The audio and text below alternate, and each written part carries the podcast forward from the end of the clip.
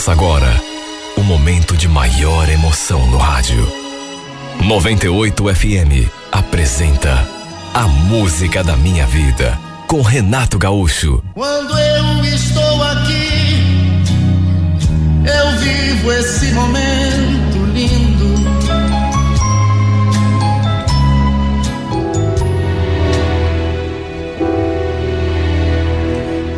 Eu tinha acabado de me separar. Fazia um mês e meio, talvez nem isso. Tinha passado uns dias na casa do meu irmão, até que consegui alugar uma casa. Apesar de ter um casal de filhos com a minha ex-esposa, nosso casamento não resistiu. Foi muita briga, muito desentendimento. Acabei encontrando aquela casa, assim, meio por acaso. Lembro que eu tinha ido ver uma outra casa ali mesmo, naquela rua. Inclusive não gostei muito. É, enfim, porque a disposição dos cômodos. E na volta, acabei passando justamente na frente dessa outra, que também tinha aquela plaquinha de alugas. No fim, conversei com o proprietário e acabei fechando o acordo com ele. Lembro que mudei no sábado. Só que esqueci de tirar a placa de alugas. E no fim, acabou acontecendo uma coisa que poderia naturalmente acontecer, né? Com aquela placa ali eh, na parede da casa, no dia seguinte, um domingo, escutei alguém batendo palmas lá na frente. Era uma senhora e uma moça assim dos seus 20, 22 anos. Fui lá ver o que elas queriam e foi justamente a moça que toda sorridente perguntou: Boa tarde. E, escuta, eh, a gente queria saber da casa. É, tá para alugar ainda, né? Olha, se você está falando dessa casa aqui, infelizmente não tá mais para alugar não. É que eu acabei de alugar e me mudei ontem, acabei esquecendo a placa. Desculpa. Não, não. Tudo bem, é que deu para ver que ela ficou muito frustrada. Em vez de simplesmente encerrar a conversa, né, por ali e despachar as duas, sei lá por quê, fiquei puxando assunto.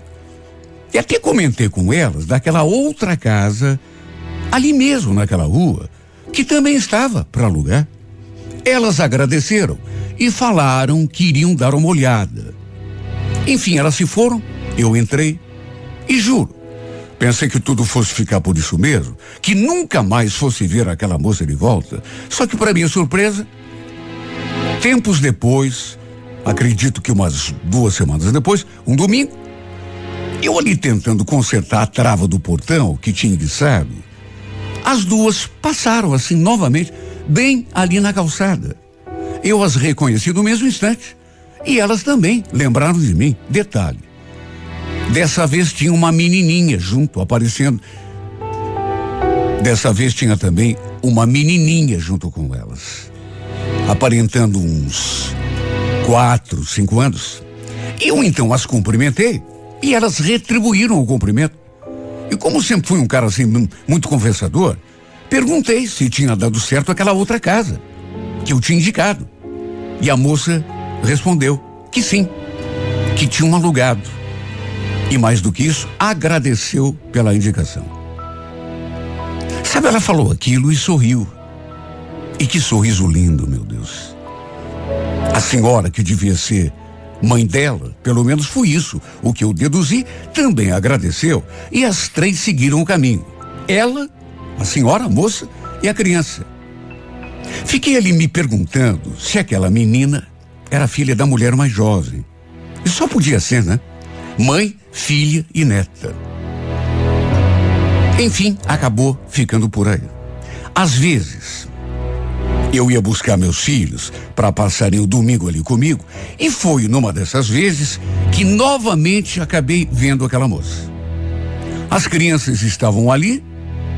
Eu lembro que fui até o mercado comprar algumas coisas que faltavam para a gente almoçar. E adivinha quem acabei encontrando de novo? Aquela mesma moça, cujo nome, aliás, eu ainda nem sabia. Acabei me aproximando e puxando conversa. Contei que meus filhos estavam em casa, que iam passar o dia todo comigo, e nessa hora ela ficou surpresa. Nossa, quer dizer então que você é separado? Ou seja, você mora sozinho nessa casa? Confirmei e já aproveitei para me apresentar. Ela falou depois que também era separada e também tinha uma filha. Justamente, pelo menos foi o que eu pensei, justamente aquela menininha que eu vi junto com ela naquele dia, quando as três passaram ali diante da minha casa.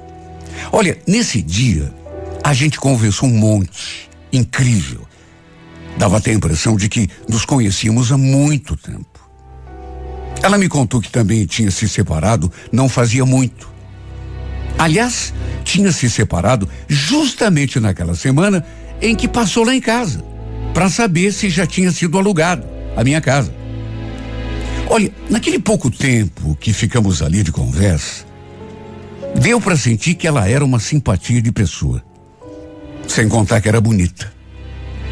Tão delicada, assim, o, o cabelo liso até os ombros, os olhos eh, castanhos, meio amendoados. Enquanto ela falava, eu fiquei prestando atenção nos seus lábios.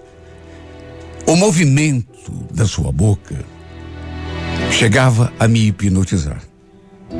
Como eu tinha ido ao mercado a pé, a gente acabou indo embora junto. E ainda ficamos ali diante do meu portão conversando mais um pouco. Olha, eu fiquei morrendo de vontade de pedir o seu telefone. Mas sei lá, fiquei meio receoso. Ela tinha dito que havia se separado não fazia muito, então de repente não quis atravessar o samba, como se diz. A gente então se despediu, eu entrei e ela seguiu o seu caminho. Sabe, eu ainda fiquei ali no portão, olhando aquela moça se afastar. Parecia que estava desfilando numa passarela. Na verdade, fiquei o dia todo com aquele sorriso no pensamento. Não era sempre que a gente se via. Às vezes, passavam semanas sem a gente se encontrar. Até porque isso só acontecia quando ela passava ali na frente da minha casa. Eu não sabia dos seus horários, que horas que ela saía para trabalhar, que horas voltava. Mas sempre que acontecia da gente se ver, sempre parávamos para conversar pelo menos um pouco. Até que um sábado, lembro que tinha saído do trabalho, em vez de ir direto para casa, resolvi passar na frente da casa dela. Eu sabia onde ela morava. Na verdade, tinha sido eu a indicar aquela casa para ela. Passei assim, bem devagar, com o carro a menos de 20 por hora. Só que, para minha decepção, não vi nem o seu sinal. Mas tinha gente em casa, isso eu percebi. Porque as janelas estavam abertas. Dei volta na quadra, passei de novo agora em sentido contrário, mas não tive sorte. Porque não havia. Olha, eu voltei para casa tão frustrado porque queria tanto vê-la, mesmo que fosse de longe. Lembro que um dia estava sem fazer nada em casa e comecei a mexer na internet, a procurar o seu nome nas redes sociais. Eu tinha quase certeza né, que iria encontrá-la por ali. Ela não ia estar ali na minha frente, mas pelo menos se a encontrasse na rede social, podia convidá-la para ser minha amiga. Na verdade, eu sei que é difícil a gente encontrar uma pessoa assim só pelo nome, mas sabe, parecia até que eu estava com sorte. Porque apesar de ter demorado mais de uma hora, de repente me deparei com a foto dela estampada ali naquela tela. Eu fiquei tão emocionado. Parecia um menino. Ela estava com aquele sorriso mais lindo do mundo. Na verdade, só encontrei o seu perfil porque coloquei também o nome do bairro em que a gente morava, junto com o nome dela no filtro de pesquisa. Olha, eu fucei tanto naquela internet. E quando encontrei o, o, o seu perfil, acessei tudo. Postagens, fotos, comentários. Na verdade, eu queria saber de tudo que fosse possível sobre ela. E tinha cada foto linda, inclusive dela na praia, de biquíni.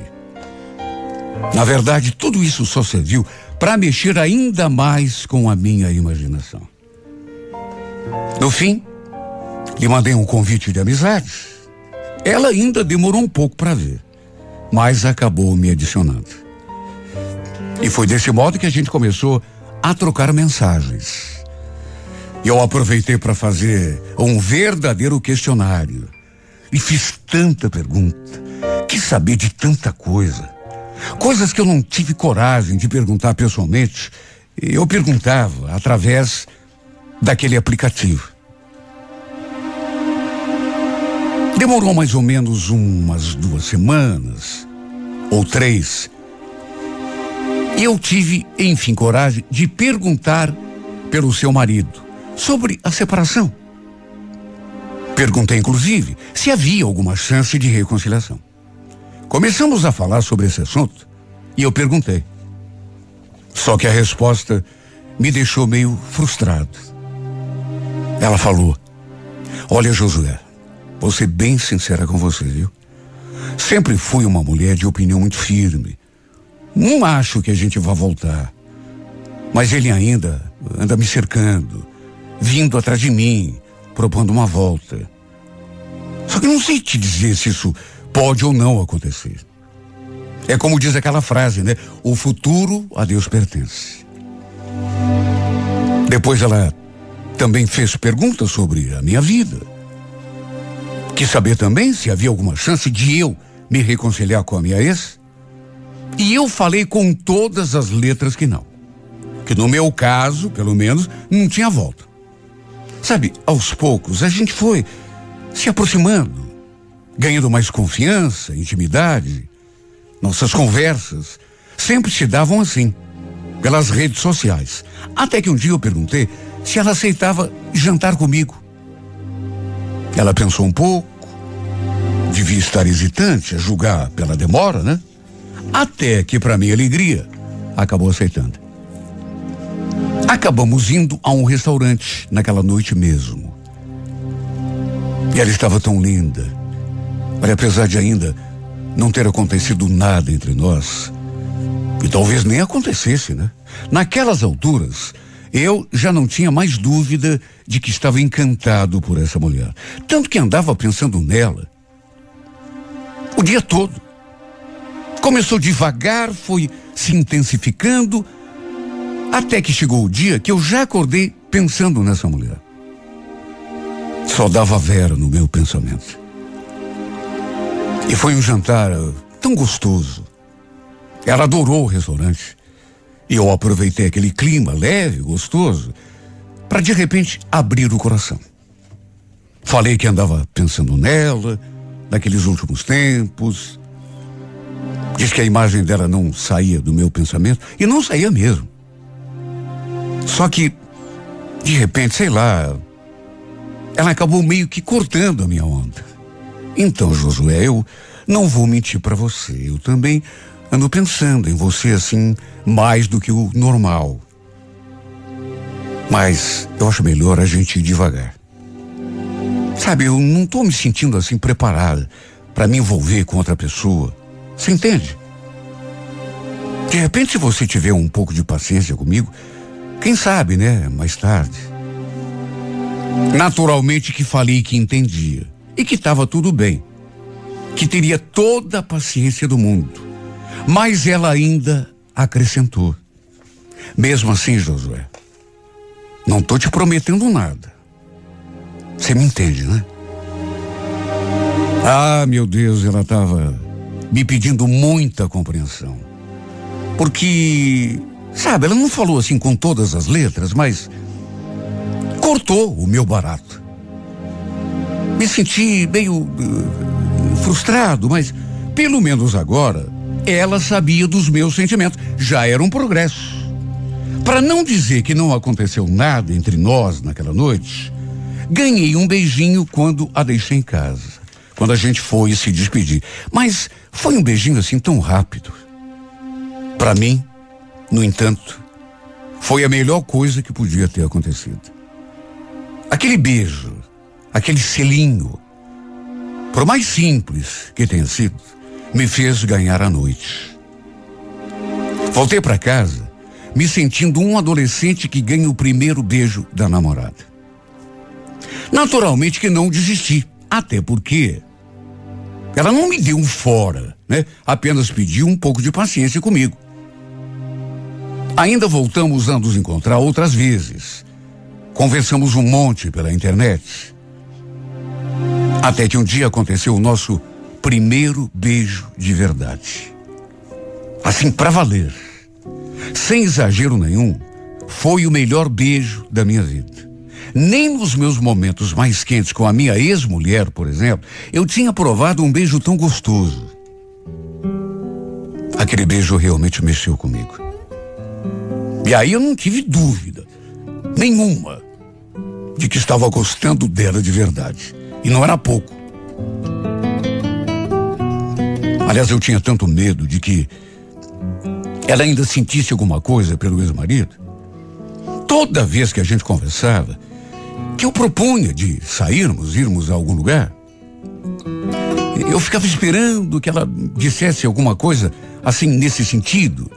Ficava com medo de que ela dissesse que amava o marido ainda, que ainda tinha esperança de que os dois pudessem reatar. Por isso achava melhor não deixar nada mais íntimo acontecer entre nós. De todo modo, nessa noite a gente trocou muitos beijos. Até que um sábado, tentei marcar pra gente sair. Quem sabe até voltarmos àquele restaurante do começo, ou uma pizzaria, ou qualquer lugar em que ela quisesse ir. Mas ela falou que não podia. Deu lá uma desculpa, disse que tinha um outro compromisso, e eu tentei entender, naturalmente. Não forcei a barra. Mas, ao passar diante da casa dela, eu vi uma coisa que me deixou meio preocupado. Vi que tinha um carro estacionado ali na frente do portão, inclusive sobre a calçada. Eu fiquei com o coração tão apertado. Só de imaginar que pudesse ser o seu ex-marido. Mas foi a primeira coisa que me ocorreu. Tanto que, em vez de seguir meu rumo, intrigado, contrariado e com ciúme. Isso sem nem saber se era mesmo o cara, né? Eu parei com o carro ali perto e fiquei de olho. Sabe, agi como um cara paranoico. Fiquei ali estacionado por quase três horas, acredite quem quiser. Já eram quase 11 horas da noite quando vi aquela movimentação ali na frente. E quando vi aquele homem saindo pelo portão e vi a Vera logo atrás, me deu uma coisa tão ruim. Ela, na verdade, nem saiu pelo portão. Ficou ali do lado de dentro do quintal, certamente esperando aquele cara entrar no carro e ir embora. Na minha cabeça, só podia ser o ex-marido dela. E aquilo teve um impacto tão negativo em mim. Fiquei tão perturbado, tão desequilibrado. Sei lá o que eu pensei, mas. O que me veio na cabeça é que os dois pudessem ter se acertado. Sabe, de repente até voltado, reatado o relacionamento. Até hoje não sei o que deu em mim para ligar o carro, acelerar e parar bem ali na frente dos dois. Sei lá o que ela pensou quando me viu saindo. Olha, me bateu um ciúme tão grande que eu Sabe quando você não se dá conta do. quando perde o, o bom senso? Que eu já fui perguntando. Por isso que você não quis sair para jantar comigo, né, Vera? Tava aí com esse cara, né? Quem é ele? É teu marido? O sujeito então saiu do carro, no qual já tinha entrado, e perguntou assim o que estava acontecendo olhou para Vera e perguntou quem era eu. E por que é que estava falando daquele jeito com ela. Lembro que ela falou assim, olhando meio espantada para mim. Depois se dirigiu ao cara. Não é nada, Júlio. Pode ir que eu resolvo. E ainda perguntou se ela tinha certeza. Ficou me olhando assim de um jeito meio esquisito. Mas como a Vera falou que sim, ele entrou de novo no carro e se foi. E foi bem nessa hora que ela se virou para mim com a expressão desangada e perguntou: O que está acontecendo, José? Você bebeu, por acaso? Eu estava tão desequilibrado que, em vez de responder, voltei a perguntar quem era aquele cara.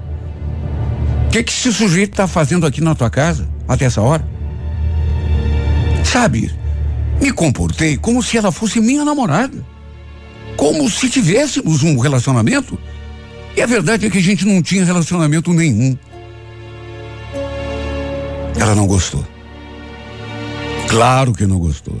Nem eu mesmo sei o que deu em mim para falar com ela daquele modo. Quer dizer, saber eu sei, né? Fiquei morrendo de ciúme.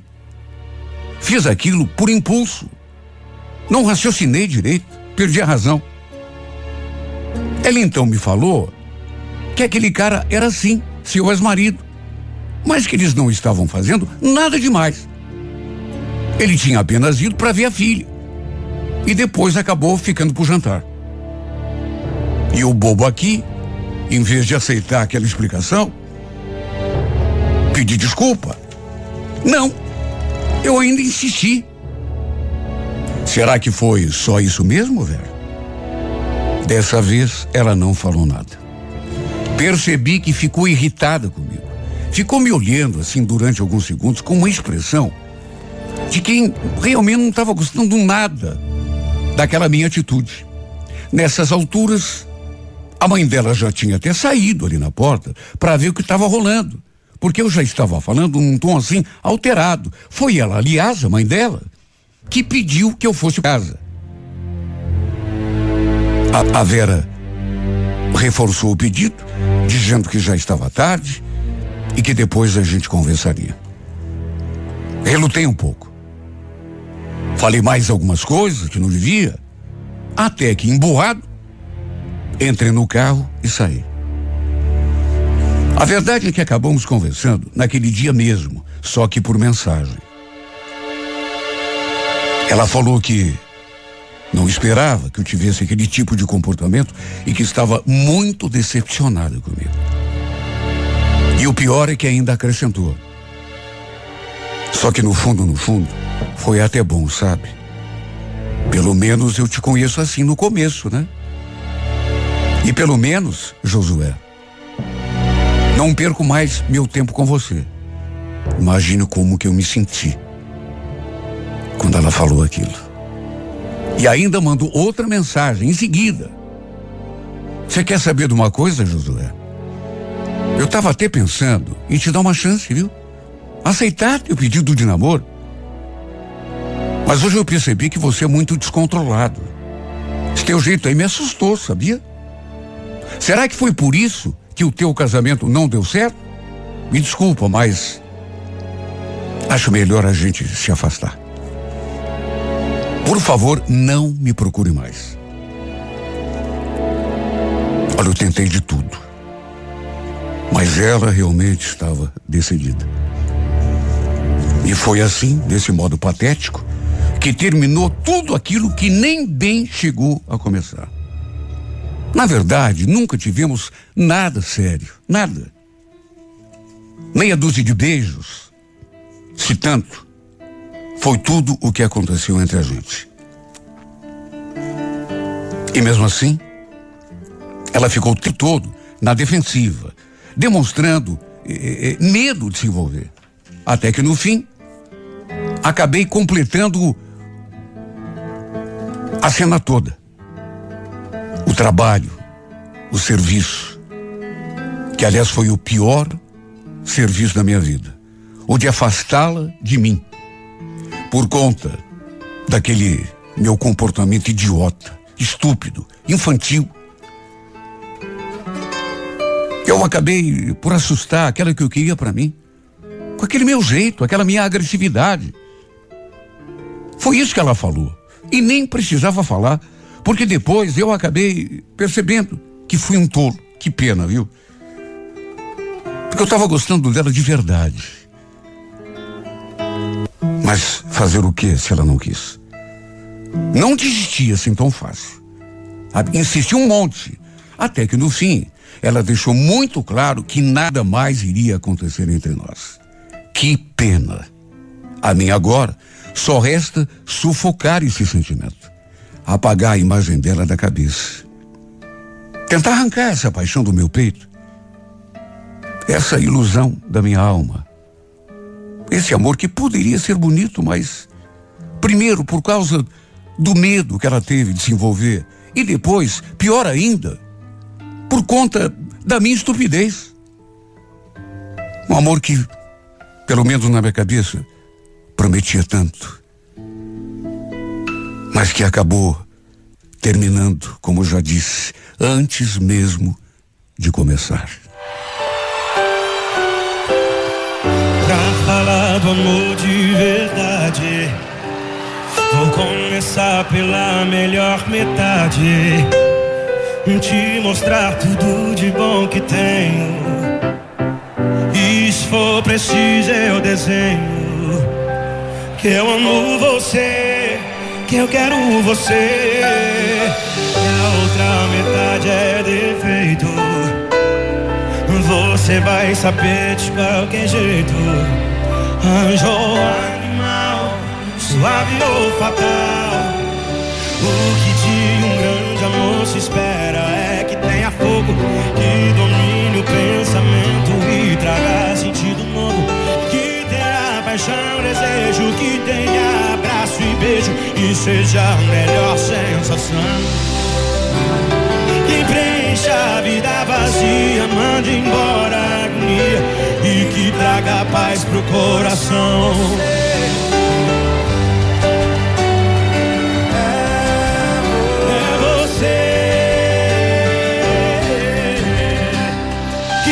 deixa a vida vazia, manda embora a agonia e que trouxe paz pro coração.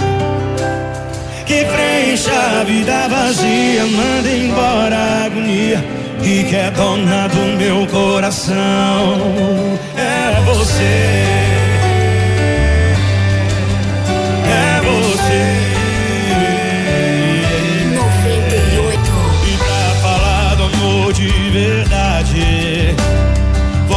começar pela melhor metade e te mostrar tudo de bom que tenho. Preciso eu desenho. Que eu amo você, que eu quero você. E a outra metade é defeito. Você vai saber de qualquer jeito, anjo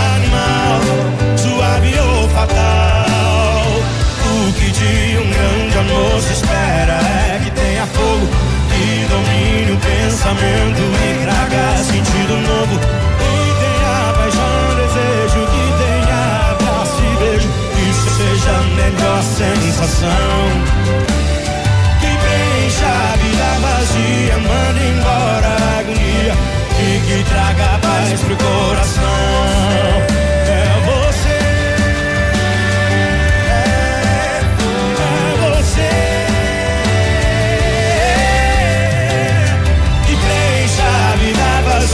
manda embora a agonia e que trouxe paz pro coração.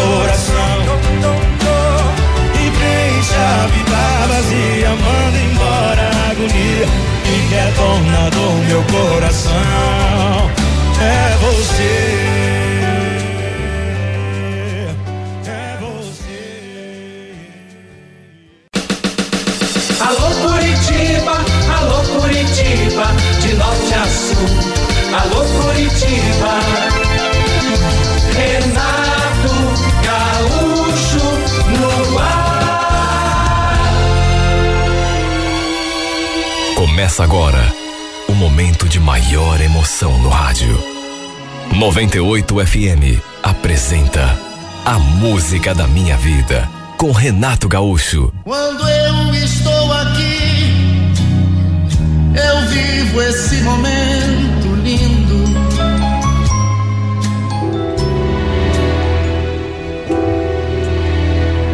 Eu já estava no quinto mês da minha gravidez quando o Moacir alugou uma casa pra gente e me levou para morar com ele. Olha, eu fiquei numa felicidade que não tinha tamanho, porque era tudo que eu mais queria na vida.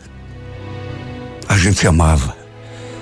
E ter o nosso cantinho era o nosso maior sonho, pelo menos o meu. Quem ficou meio desconfiada e até assim meio contrariada foi a minha mãe. Quando contei para ela, a mãe já fez aquela cara assim que já dizia tudo, né? Sem não, hein, Leila? Tô achando melhor você esperar essa criança nascer. Mas por que, mãe? Por quê? Hum. Eu sei o trabalho que você tá me dando com essa tua gravidez. Você esqueceu o que o médico falou? Que é uma gravidez de risco? E de mais a mais, não sei, viu? Mas eu ainda mantenho o pé atrás com esse cara. Esse rapaz aí, sei não, viu? Tenho medo que ele não cuide de você. O fato é que a minha gravidez realmente era de risco. O médico tinha falado. Eu vivia tendo alterações de pressão. Para te ter uma ideia, eu já tinha engordado um monte. Tem mulher que engorda só na barriga. Só que eu não. Eu engordei por inteiro. Se bem que eu achava que era mais inchaço do que gordura. Por conta das alterações de pressão, eu ficava assim, inchada, com dores nas pernas, nos pés. Minha tia dizia que era retenção de líquido, que depois meu corpo voltaria ao normal.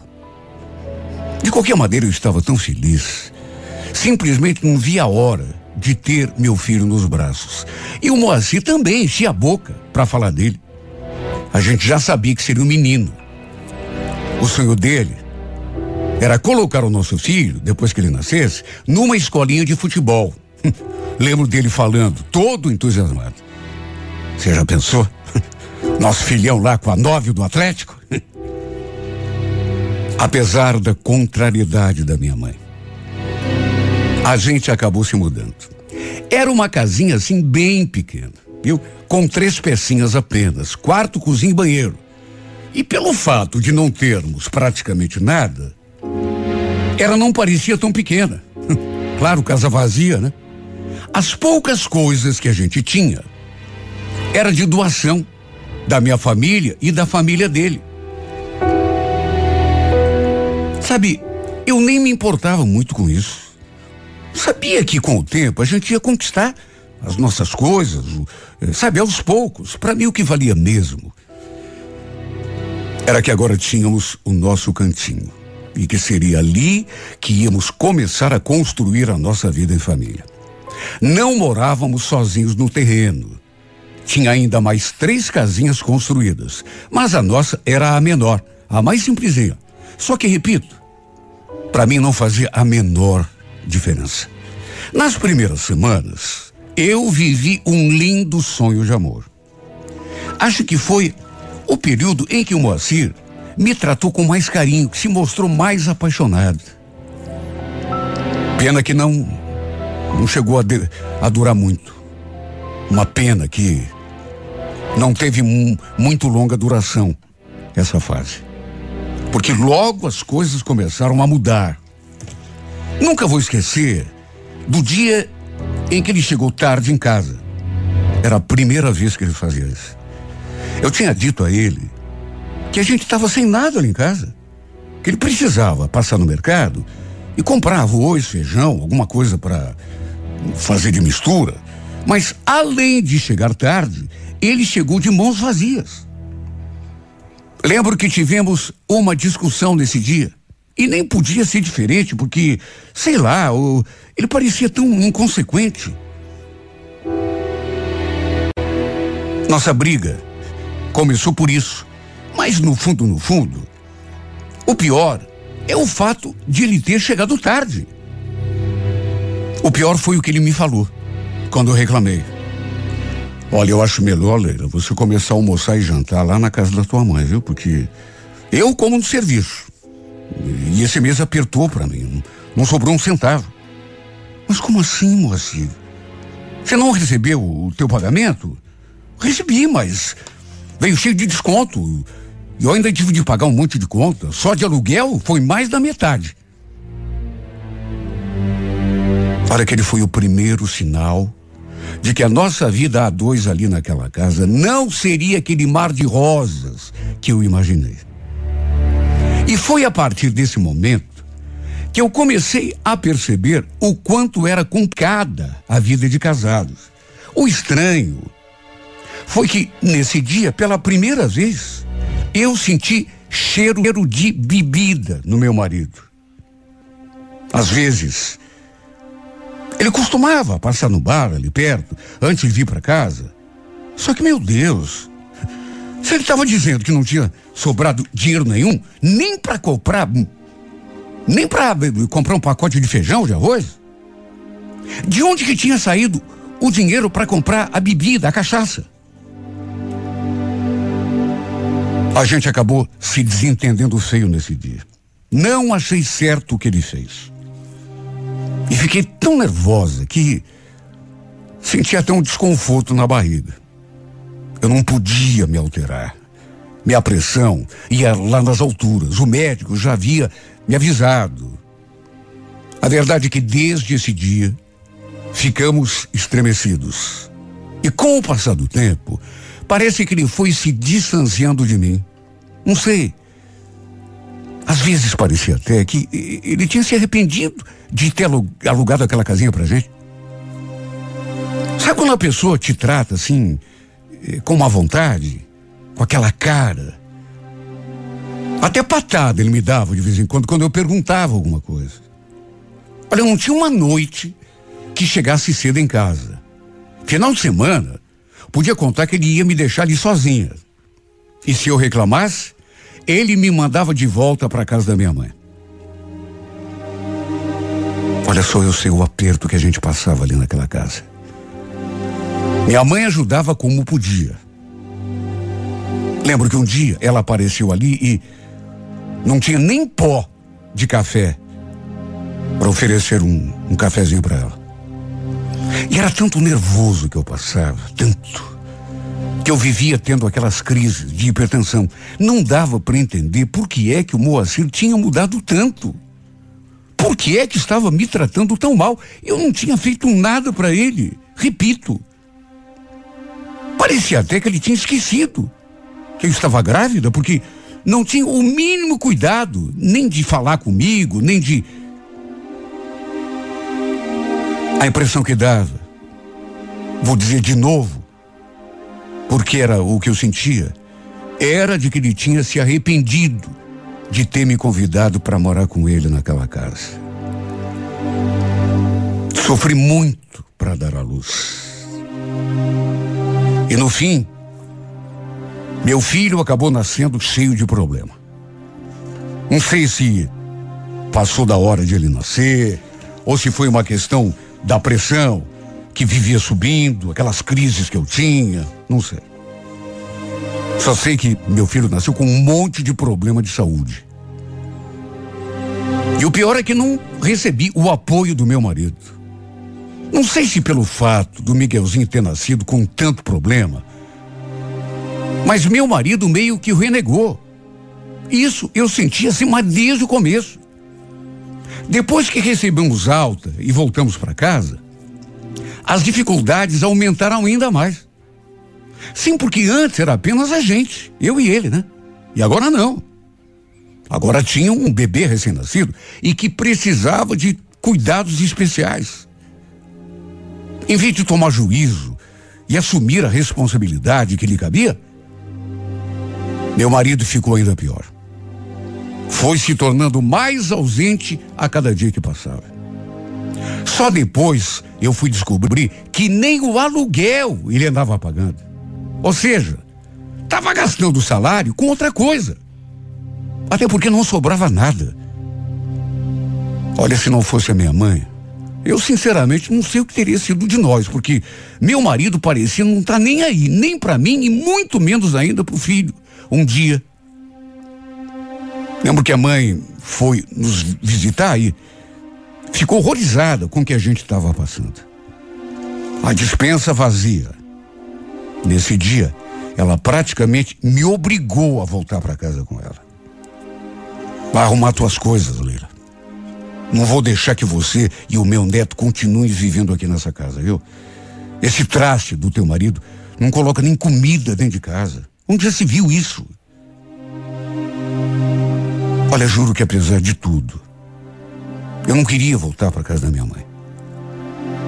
Mas no fim, até pelo bem do meu filho, vi que realmente não tinha outra saída. O pior, que quem saiu mal ao final da história fui eu. Porque ele começou a dizer para todo mundo que eu tinha saído de casa, lhe virado as costas. Tudo de ruim que ele fazia, e até aquilo que ele devia fazer, mas deixava de fazer, ele não comentava, escondia. Só que não pensou duas vezes para me difamar para todo mundo. Lembro que antes de sair de casa, voltar para casa da minha mãe, com meu filho, eu ainda tentei conversar com ele. Porque não queria me separar. Até porque eu o amava. Tudo que eu queria era me acertar com ele. Só que ele parecia insatisfeito com aquela vida que a gente levava. No fundo, ele não conseguiu se acostumar, não conseguiu abandonar a vida de solteiro que levava. Simplesmente não teve estrutura para se tornar pai de família. E mesmo depois que eu voltei para casa da mãe, ele nem se abalou. Pelo contrário, deve ter dado até graças a Deus. Acredite quem quiser. Mas nem o filho ele ia visitar. Pelo menos saber como estava o menino, se estava precisando de alguma coisa, algum remédio. Olha, coitadinho do meu filho. Não bastasse todos os problemas de saúde que ele tinha, acabou sendo rejeitado pelo próprio pai. Graças a Deus que eu pude contar com o apoio da minha mãe. Sem ela, não sei o que teria sido de nós. Era ela que bancava tudo. Até o leite do Miguel, fralda, remédio, tudo. Pelo menos, naturalmente, até eu começar a trabalhar de volta. Olha, eu nunca consegui entender o que houve com assim. Nunca. Como que uma pessoa pode mudar tanto? Parece que o coração dele tinha se tornado de pedra. E assim, de uma hora para outra. Nem pelo filho ele parecia sentir algum afeto. Não dava mínima. Não estava nem aí. Eu ficava me perguntando se era por causa dos problemas de saúde do menino ou se.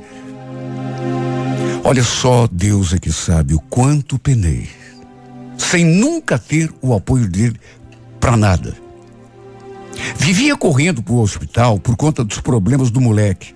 Dependia da boa vontade de vizinhos, de conhecidos. Da minha mãe nem se fala. Só eu sei como é difícil viver assim. E o mais incrível é que nunca perdi a esperança de que um dia o Moacir pudesse tomar juízo, e, se dar e, conta, né? Voltar a ser aquele mesmo Moacir de antes.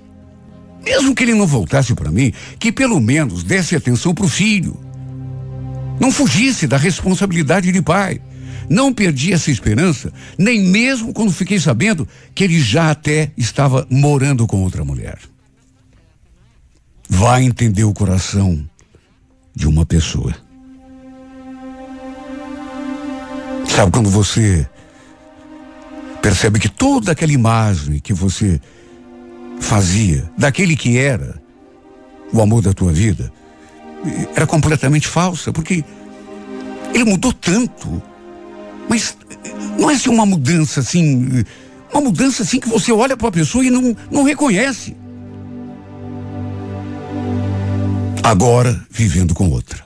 Pro filho, não dava bola. Para mim, nem se fala. E eu continuava acreditando que dia menos dia ele pudesse colocar a mão na, na consciência Esse milagre, no entanto, apesar de toda a minha esperança, nunca aconteceu. Ele nunca voltou a se aproximar de nós. Para se ter uma ideia, quando Miguel completou o primeiro aninho, a gente fez um bolinho para comemorar. Fiz questão de avisá-lo, de pedir que ele fosse lá, pelo menos dar os parabéns. O menino, um beijinho nele. Quem disse que ele apareceu? Deus é testemunha do quanto eu chorei nesse dia. Não por mim, mas pelo Miguel, porque o pobrezinho não merecia. E com o passar dos anos, nada se modificou. Para o Moacir, parecia até que a gente não existia. Olha, chegou um ponto que eu até parei de insistir, de acreditar que algum dia as coisas se reverteriam. Eu nunca mais consegui me envolver com outro homem. Sei lá, eu fiquei com tanto medo. Foram anos assim. Primeiro porque nem tinha tempo para pensar em mim. Eu concentrava toda a minha atenção para o meu filho. Até por conta dos problemas de saúde que ele tinha. Uma criança normal já dá trabalho. Imagine no meu caso. Reconheço que deixei de cuidar até da minha aparência, da minha condição física. Meu pensamento, minha atenção, minha energia era toda por meu filho. Eu tinha ficado tão machucada, tão magoada com o Moacir, que acabei me tornando assim, sabe aquela pessoa descrente? Não acredita em nada? Acho que foi até por isso que acabei me descuidando de mim mesma. Até porque na minha cabeça achei que iria passar o resto da minha vida sozinha. Minha mãe me chamava atenção. Vivia dizendo que eu devia me cuidar um pouco mais. Dar um pouco mais de atenção à minha saúde e à minha aparência também. Até porque nessa época eu estava muitos quilos acima do meu peso. Só que eu não estava nem aí. Até que foi mais ou menos nessa época um que um rapaz que trabalhava ali perto da escola em que eu comecei a fazer faxina se aproximou de mim, demonstrando interesse. Eu até custei acreditar porque sabia que a minha aparência, ela não. Sabe, eu estava tão relaxada comigo mesmo. Naquelas alturas, o Miguelzinho já tinha completado sete anos. No começo fiquei assim com o pé atrás. Mas depois comecei a gostar do jeito dele, até porque Oscar era tão educado e me falava coisas tão bonitas. Repito, eu às vezes ficava pensando comigo mesma. Será que ele não tem uma uma garota mais ajeitada, uma mulher mais, sabe, bonita para falar essas coisas? Desde o começo ele sabia que eu tinha um filho. Mais do que isso, que era mãe solteira, já que o moço nunca ligou pra gente. Sabia que o Miguel dependia de cuidados especiais, até porque me viu algumas vezes com ele. E sabe, aos poucos, não sei, ele foi me conquistando, pelo jeito. E eu fui permitindo aquela aproximação. Percebi, pelo menos era a impressão que dava, se bem que às vezes eu lembrava do meu ex-marido e ficava com o pé atrás. Porque ele também parecia sincero. E depois acabou mudando daquele jeito que eu já contei aqui. Mas sabe, o Oscar, ele ele, quando falava alguma coisa para mim, me olhava nos olhos. E quando dizia que estava gostando de mim, eu comecei a acreditar. Até porque, pelo tempo que demorou para eu permitir uma aproximação dele, se estivesse apenas querendo se aproveitar da situação, já teria desistido há muito tempo. Para se ter uma ideia, desde que a gente começou a conversar, acho que demorou uns quatro meses para trocarmos o nosso primeiro beijo. E mesmo assim, não foi aquele beijo de novela, não. Uma coisa assim, bem contida, muito respeitosa. Eu já tinha lhe contado toda a minha história. Todo o sofrimento que tinha passado nas mãos do Moacir.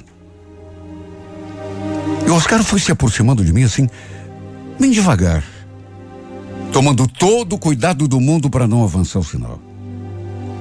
Foi depois disso que eu comecei a ouvir os conselhos da minha mãe. Pelo interesse dele, que ele estava demonstrando por mim, eu passei a cuidar um pouco de mim. Sabe, pelo menos um pouco, a minha aparência. Na verdade, foi também uma coisa que o Oscar falou que me fez baixar guarda. Ele um dia falou, eu, olhando assim para mim, e, e falou aquela frase: É uma mulher assim, igualzinha a você que eu ando procurando a vida toda, sabia? Assim como eu? Que, que você quer dizer com isso? É, que eu tô procurando uma mulher como você. para me casar. Se casar. Oscar, você não tá exagerando, não? Você me conhece tão pouco? Sabe tão pouco de mim? Aí é que você se engana. Por todas as coisas que você já me contou. Por tudo o que eu sei que você já passou, você é uma mulher de fibra. Você é uma mulher que é difícil encontrar. Eu sei disso, porque eu vivi procurando a minha vida toda. Eu sei do que eu estou falando. Olha, eu fiquei tão emocionada quando vi aquilo que queria dizer alguma coisa, não parecer encabulada do jeito que estava, mas não consegui. Olha, foi tão bonito o que ele me falou e tão repentino, eu não esperava. Mesmo assim, claro que fiquei um, com medo de me envolver com ele. E no fim, porque no começo parece que tudo é bonito, né? Com meu ex-marido tinha sido a mesma coisa. Então fiquei com aquele medo enrustido, porque já imaginou passar mais uma decepção? Só que, não sei, aos poucos ele foi me conquistando. Foi mostrando firmeza. Ele falava uma coisa e parece que aquilo se refletia nas atitudes que ele tomava. E eu comecei a confiar. Sem contar que ele também se deu tão bem com o meu filho. É difícil acreditar. Mas todo o carinho e atenção que o Miguel não tinha recebido do pai, em todos aqueles anos, ele recebeu do Oscar, naquele, naquele único dia. Isso me comoveu tanto. Mais até do que aquela declaração que ele me fez. Mais do que isso, isso acabou me fazendo abrir as portas do meu coração. E foi então que eu comecei a deixar o amor entrar. Foi sem dúvida nenhuma a melhor coisa que eu podia ter feito na vida. Hoje, sei que o Oscar foi um presente que a vida mandou. Uma espécie de compensação por todo o sofrimento que passei. Todos aqueles anos de mágoa. Esse homem devolveu com carinho, parceria e paixão, toda a indiferença que meu ex-marido me dispensou. Até o papel de pai por meu filho ele passou a fazer. Na verdade, foi isso que mais me tocou. Imagine, se ele demonstrava toda aquela capacidade de amar, uma criança que não tinha nada a ver com ele, que nem era seu filho. Imagine então o amor que podia me dar. Tudo isso me fez entrar de cabeça nesse relacionamento. Entrei de corpo e alma nesse amor sem pensar em mais nada. E hoje percebo que foi a melhor coisa que eu podia ter feito na vida. Porque hoje tenho a família que eu tanto sonhei, que eu imaginei lá atrás, que teria com o meu ex-marido. Tinha tudo para dar certo. O problema foi que ele não quis. E com o Oscar, veja, em pouco menos de um ano de relacionamento, ele já me pediu em casamento e passamos a viver como marido e mulher ali mesmo na casa da minha mãe. Depois fomos agraciados e eu acabei engravidando, de novo, dessa vez de uma menina, a quem demos o nome de Janaína. Nem nos meus melhores sonhos eu poderia imaginar que ainda seria tão feliz. Nunca desejei mal pro Moacir. por tudo o que ele me fez. Por ter tido a coragem de nos virar as costas. Mas parece que, sei lá, a vida acabou cobrando a conta dele. Porque tempos depois, fiquei sabendo que a mulher que ele escolheu para viver eh, com ele depois que se afastou de mim e do nosso filho, vive aprontando com ele. Que ele passa os diabos na mão dela. Repito, nunca desejei o seu mal. Mas quem sabe assim ele aprenda a valorizar as pessoas que o amam, que estão ao seu lado. Enquanto ele seguiu esse caminho de incerteza, de sofrimento, nas mãos dessa mulher, graças a Deus eu tive mais sorte. Fui presenteada com um homem que me ama de verdade, que é meu companheiro para o que deve vir, que cuida de mim, dos nossos filhos, que nunca deixou faltar nada, nem para mim, nem para eles. E que a cada dia, para a glória do Senhor meu Deus, se mostra o homem mais carinhoso e apaixonado da face da terra.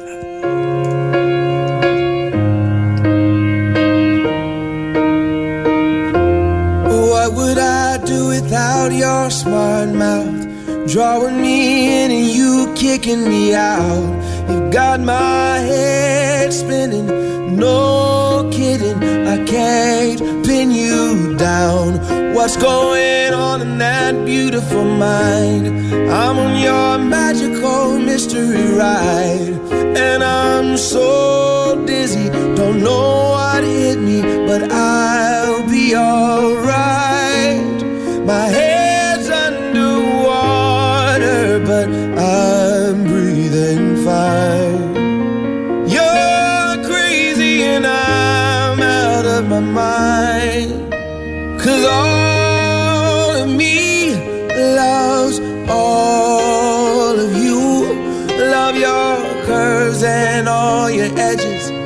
all your perfect imperfections. Give your all to me. I'll give my all to you. You're my end and my beginning. Even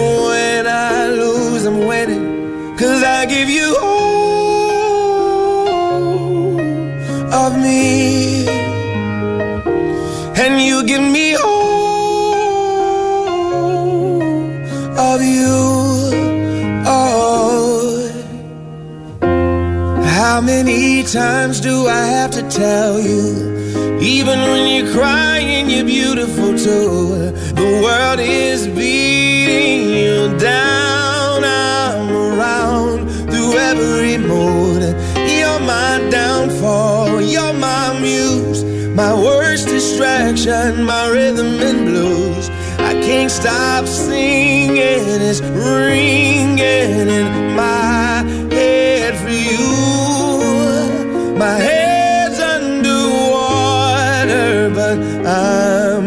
breathing fine. You're crazy and I'm out of my mind. Cause all of me loves all of you. Love your curves and all your edges, all your perfect imperfections. Give your